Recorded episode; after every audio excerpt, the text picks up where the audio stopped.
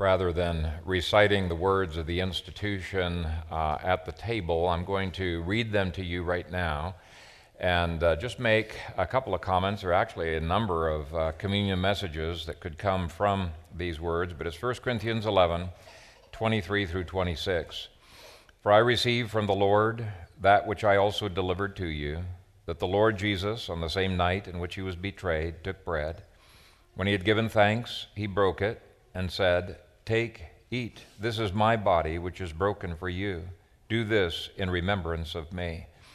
In the same manner, he also took the cup after supper, saying, This cup is the new covenant in my blood. This do as often as you drink of it in remembrance of me.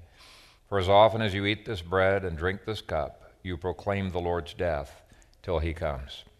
There are three focuses that uh, we have in this in these verses. Uh, the first focus is remembering uh, something that has been accomplished in the past. The second is uh, experiencing something powerful in the present. And the third is having hope uh, for changes, uh, things that will happen in the future.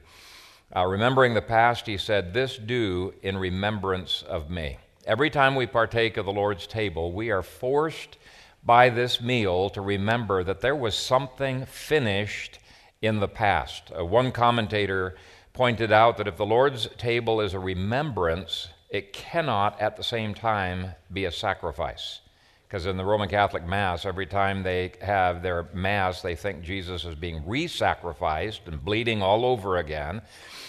And uh, that cannot be the case. We are looking back to a finished work of redemption. And when Jesus said, It is finished, there was nothing more that needed to be added. There was a once and for all time sacrifice. Secondly, Paul calls this meal a communion or a fellowship with God. The Greek word is koinonia. Uh, in chapter 10, verse 16, he said, We have fellowship with his blood. In other words, there's some kind of a dynamic relationship we have with his blood, with his body. And he says, We cannot have fellowship or koinonia with demons, the cup of demons, at the same time as having it with the cup of the Lord. So there's an actual presence, a grace, a relationship that is going on uh, in our lives. Uh, this is called part of Redemption Applied. Uh, John Murray, uh, I think one of his most fabulous books is a book called Redemption Accomplished and Applied. And uh, we remember what is accomplished, that's point number one, but we experience the application of that day by day uh, what we call communion or fellowship. That's point number two. Now, Zwinglians hold to the first point. Zwinglians say this is a memorial. Uh, and we say, yes, it is a memorial. We are remembering something that has been accomplished in the past, but it's more than a memorial. There is a spiritual presence of Christ in this meal, either for blessing or for judgment. We are in some way uh, sharing in his life. There is a real presence. But then, thirdly, the phrase, till he comes, focuses our hope on the final goal of history. So, in other words, there's a lot yet to be anticipated that is promised in this meal.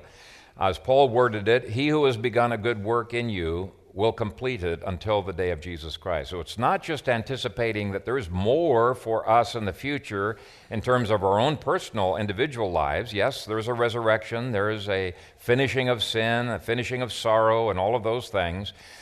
But there is more that is yet for the church. There is more that is yet for the world. This meal is pledging that he is going to continue his work until everything he has promised uh, will be accomplished. And so it's a, it's a rich sign and seal. Well, those three points can be summed up in the words faith, love, and hope. We have a faith in what he has accomplished in the cross. Uh, it produces love for God uh, that's found in those words communion or fellowship. It's, uh, it's a real relationship, and it gives us hope for the future. So, as we come to the Lord's table this morning, let's come with faith, with hope, with uh, love. Uh, this meal is God's assurance of His provision, past, present, and future.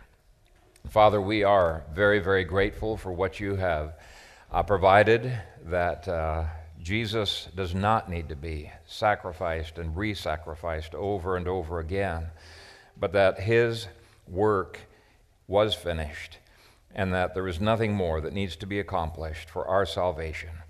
And that now, having given us the Son, you freely with him give us all things. And so we pray that as we come to this table, uh, we would not only have a faith to appropriate everything that you have purchased for us, that is even now stored up in the heavenlies, but that we would experience the reality of that by the power of your Holy Spirit, and we would anticipate even more in the future. So bless your people as they come to this meal and bless uh, these, this your sacrament as we partake of it. We pray this in Jesus' name.